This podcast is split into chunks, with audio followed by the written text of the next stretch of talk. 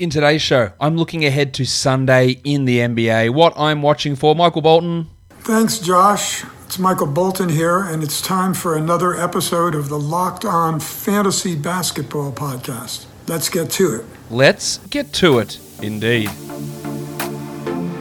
You are Locked On Fantasy Basketball, your daily fantasy basketball podcast, part of the Locked On Podcast Network.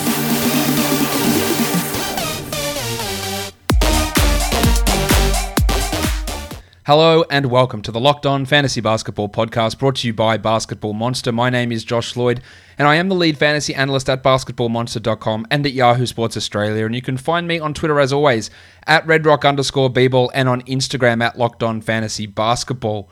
Today, we're looking ahead to Sunday's games, so let's start talking about those games right now. The first game we take a look at is the Celtics and the Wizards, the Paul Pierce Bowl.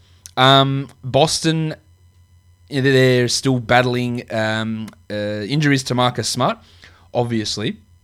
But I want to watch what their starting front court is likely to be, and that is Semi Ojeleye, who's played over 20 minutes in four consecutive games and started the last two, and Daniel Theis, who's played at least 27 minutes in four consecutive games as well. Theis is a 12 team league guy at the moment. He's getting minutes over Tristan Thompson. He's getting minutes over Rob Williams, although Williams missed the last game. And Ojeleye is putting up at least deep league consideration numbers. Now, he's nowhere near a 12 team league guy, but that front court's working all right, so let's see if it can continue here. For the Wizards, I want to watch Russell Westbrook. Now, Brad Beal will be back. He didn't play last game, and Westbrook played not too bad in the last one. But we know that Russ is likely going to sit out the Monday game, so he'll play here on Sunday. But can he do anything that resembles, or can they get a win with him in the lineup? I guess that's the question. I think they've won two games all season with Westbrook playing. Um, what are his percentages going to look like? How is his shot selection going to be? And then Alex Len, who's been playing well as a starting centre, but has played 21 minutes for three consecutive games, despite being the starter in all of those. Robin Lopez is getting minutes. They're going smaller with Rui and Bertans at centre at times. Len is barely a 12 team league guy, hanging on, but there is at least something there. Let's look at the next one the Pelicans and the Pistons, the Christian Wood Bowl. I want to watch Kira Lewis Jr. because he has stepped up he is the backup point guard. He's moved ahead of Nickeil Alexander Walker, although Alexander Walker has appeared on the injury report as uh, questionable with an ankle, didn't play last game. Lewis is playing at a very high level. I don't think he's going to be a 12 team league guy this year, but I'm more watching him for long term value and deeper league value.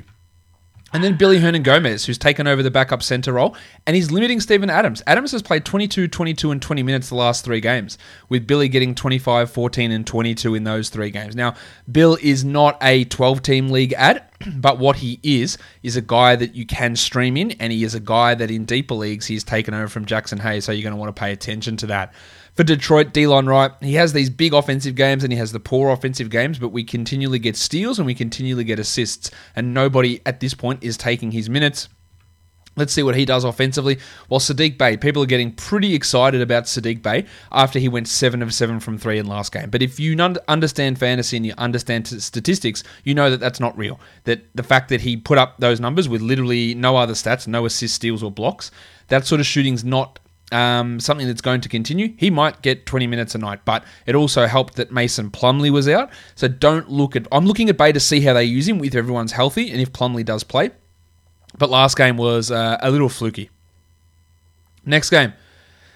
The Wolves and the Raptors, the Mike James Bowl. I want to watch Jaden McDaniels, who is pushing pushing up and really should be starting at power forward for this team. They continue to put Josh Okogie uh, in that role. McDaniels has moved ahead of Jarred Vanderbilt he's got more intrigue than Jarred Vanderbilt for sure.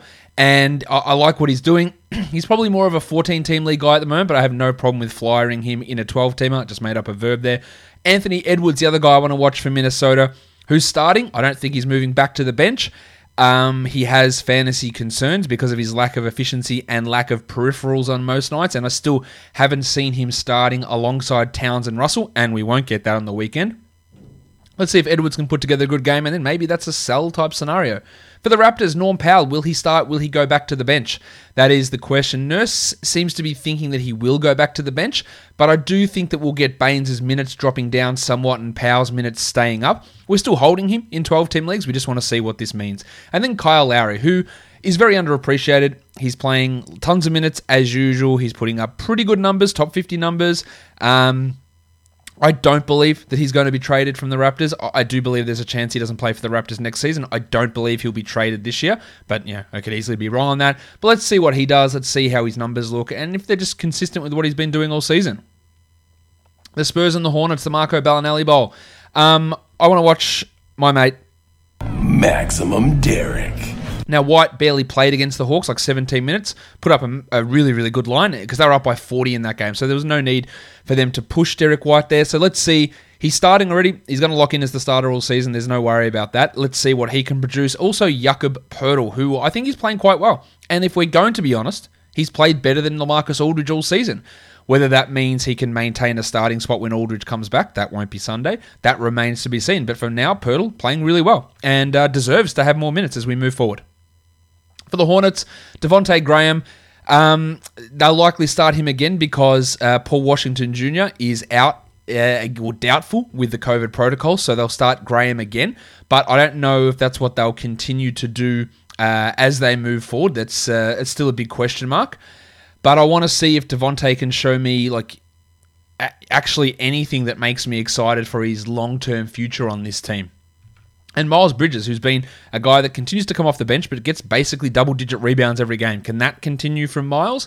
And can his 12 team league candidacy continue uh, unabated the way that it has? The Blazers and the Mavs, the Wev, Wes, Wes, that's his name, Wes Matthews Bowl. I want to watch Gary Trent. Nice, Gary! Now, Gaz is getting a lot of minutes, he's getting a lot of shots. Um, I want to see what else he does out, outside of the scoring. I'd like to be, I'd like to feel more confident in what he's going to do when he return, when McCollum returns from injury as well. Remember when McCollum first went down and they started Hood over Trent? That was ridiculous. Trent is obviously the option there. Trent is a guy who probably is an NBA caliber starter at this point, but just getting enough. He's playing, he's playing an absolute shit ton at the moment, but playing enough minutes long term when CJ comes back, I guess, is the concern. And then Anthony Simons, who was you know, pretty much a lost cause last season, he's really stepping it up. 22, 23, and 30 minutes the last three games. He's playing better than Rodney Hood. Um, he should be in the mix to be at least a 16 team league guy, and let's see how his minutes trend. For the Mavs, Josh Richardson's been pretty poor. Uh, I don't believe he's a must roster 12 team league player. I wonder if he can prove me wrong in this game. He probably won't. Actually, let's rephrase it. Even if he has a big game, that won't make me change my mind. That's more what I'm trying to say there. He's a, a streamer type guy, but not a must roster player. While Cauley Stein appears to have taken back over the backup center role from Dwight Powell, um, I don't think there's any 12 or 14 or probably even 16 team league value in Cauley Stein, but deeper leagues, you want to pay some attention there. The Bucks and the Thunder, the George Hill Bowl. Bryn Forbes will start again for uh, Jrue Holiday, who's out with COVID. So you know, he has some stream value for threes, but that's really about it. And then uh, Donte DiVincenzo has been the, the real guy that we want to pay attention to in terms of a must add with Jrue Holiday out. For the Thunder, there's no Gilgeous-Alexander, there's no Theo Maledon again. So uh, Hamidou Diallo is going to get another start. He's going to play a ton of minutes. He's going to be a great 12 team league guy, and he will continue to be until Hill, Maledon, and um, uh, Gilgeous-Alexander all return. And then after that, I'm not certain. And Kenrich Williams also has some stream value. He'll get another start. He'll get big minutes most likely again with the absences of uh, both Maledon and Gilgeous-Alexander here. Next game. It is the Grizzlies and the Kings, the Zach Randolph Bowl. I want to watch Grayson Allen, who put up an absolute monster. And to be fair to Allen, he has been, whenever given the opportunity this year, he has played well. We know that De'Anthony Melton and Desmond Bane are out once again. We don't know about Brandon Clarke. He's questionable at this point, but Allen's going to get a lot of minutes. Whether they're going to be at the 30 mark or at the 22 mark remains to be seen. And Clarke's uh, presence does impact because it means that Anderson pushes down to small forward, taking away some of those wing minutes. But let's watch Allen and see if he's worth at least a short term ad. And I, I want to watch Anderson as well, who seems to do much better at power forward versus small forward. So, depending on the status of Clarke, how does Anderson play? Because he's playing pretty well at the moment. I'm not convinced that it lasts, but he's, do, he's doing well. For the Kings, I want to watch Bud Hield, who's taking and hitting a lot of threes. Everything else about his game has been pretty subpar, um, but he's getting a ton of minutes. He's getting a bunch of threes, and that's useful. Bagley and Fox are questionable after missing last game. I want to watch what happens with Daquan Jeffries. I think he should be in the rotation over Glenn Robinson. Whether he will be or not remains to be seen, but he is a name for deeper leagues to pay attention to who can slide into a 16 minute a night role and then see where we goes from there. Next up is the Magic and the Suns. It is the Lord Alfred Payton Bowl. Orlando started Michael Carter Williams at point guard last game and put up big numbers. Nobody is denying Carter Williams' ability to put up numbers outside of uh, good shooting. But again, we have to remember that Cole Anthony, Evan Fournier uh, were both out, as well as Frank Mason. Now, Mason's out again for Sunday, but Anthony and Fournier are both questionable. Well, James Ennis has also cropped up as questionable. There's no doubt that Carter Williams is going to be in the rotation, but will he be 27 minutes in the rotation or will he be 20 minutes in the rotation?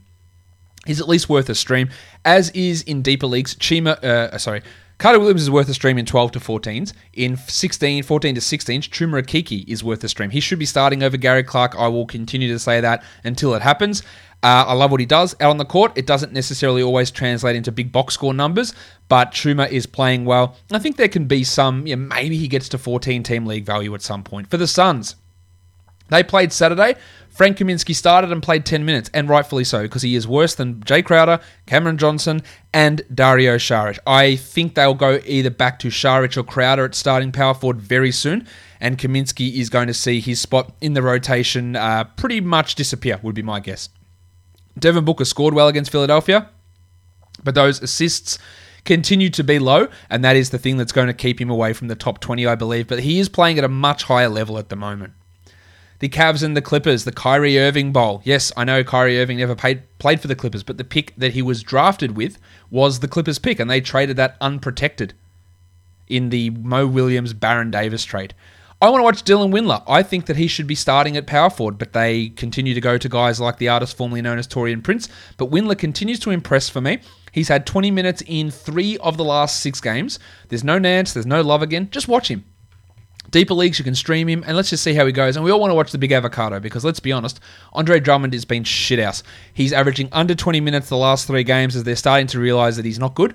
Actually, that's not true. They're starting to realize there's justification for them playing him fewer minutes, and Jarrett Allen has played more than him in uh, the last two games.